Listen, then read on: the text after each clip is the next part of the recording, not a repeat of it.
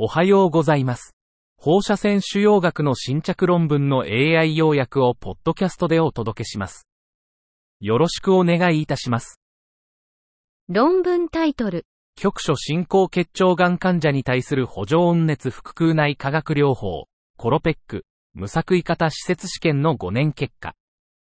Adjuvant hyperthermic intraperitoneal chemotherapy in patients with locally advanced colon cancer, COLOPEC, five-year results of a randomized multicenter trial. 臨床試験では、異なる時期に成熟する複数のエンドポイントが頻繁に含まれます。初期報告は、主要な共同数継または二次分析がまだ利用可能でない時点で公表されることが多いです。高リスク大腸がんの根治手術後に腹膜転移を防ぐために補助的な高温腹腔内化学療法、ヒペックが有効かどうかは、現在も議論が続いています。コロペック試験では、全202人の患者の中期データが利用可能で、中央値の追跡期間は59ヶ月、以下、54.5-64.5でした。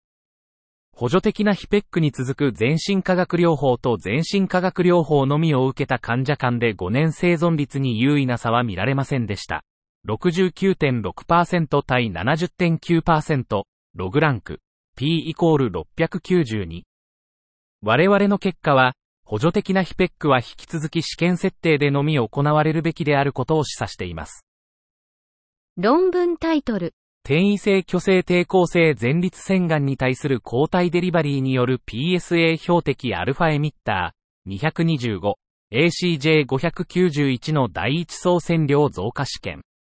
Prostate-specific membrane antigen targeting alpha emitter via antibody delivery for metastatic castration-resistant prostate cancer.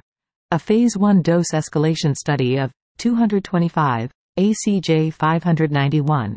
目的、転移性虚勢抵抗性前立腺がん MCRPC の生存期間を伸ばす新療法が必要。本研究では、 プスマを標的とした 225ACJ591 の安全性、有効性、最大許容量、MTD、推奨フェーズ2量、RP2D を調査。方法、標準治療に抵抗性または拒否した進行性 MCRPC 患者を対象に、7段階の量増加レベルで 225ACJ591 を単回投与。主要エンドポイントは、量制限毒性、DLT と RP2D の決定。結果、32人の患者が 225ACJ591 を投与。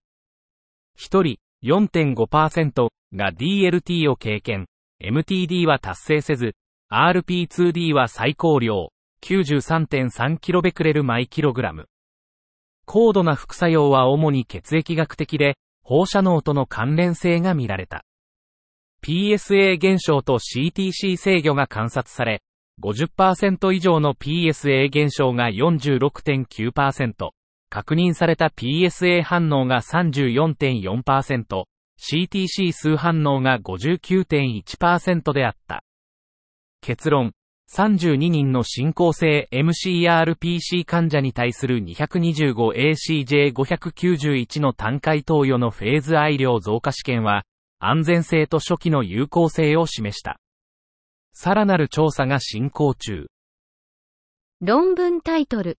The Society of Thoracic Surgeons American Society for Radiation Oncology Updated Clinical Practice Guideline on Multimodality Therapy for Locally Advanced Cancer of the Esophagus or Gastroesophageal Junction The Society of Thoracic Surgeons, American Society for Radiation Oncology updated clinical practice guidelines on multimodality therapy for locally advanced cancer of the esophagus or gastroesophageal junction. 食道がん患者の治療成績は、多角的治療の導入により過去10年間で改善しています。現在、外科医、放射線腫瘍科医、 医学腫瘍科医の意見を取り入れた食道がんの多角的治療に関する包括的なガイドラインは存在しません。食道がんの多角的治療に関する現行のガイドラインは、胸部外科学会、STS、アメリカ放射線腫瘍学会、アストロ、アメリカ臨床腫瘍学会、ASCO の間で協力して作成されました。医師代表者は、局所進行性で切除可能な胸部食道がん、頸部位置を除く、の患者の治療に関連する8つの重要な臨床的問題を選びました。これらのデータは、ガイドライン文書にまとめられました。以上で本日の論文紹介を終わります。お聞きいただき、ありがとうございました。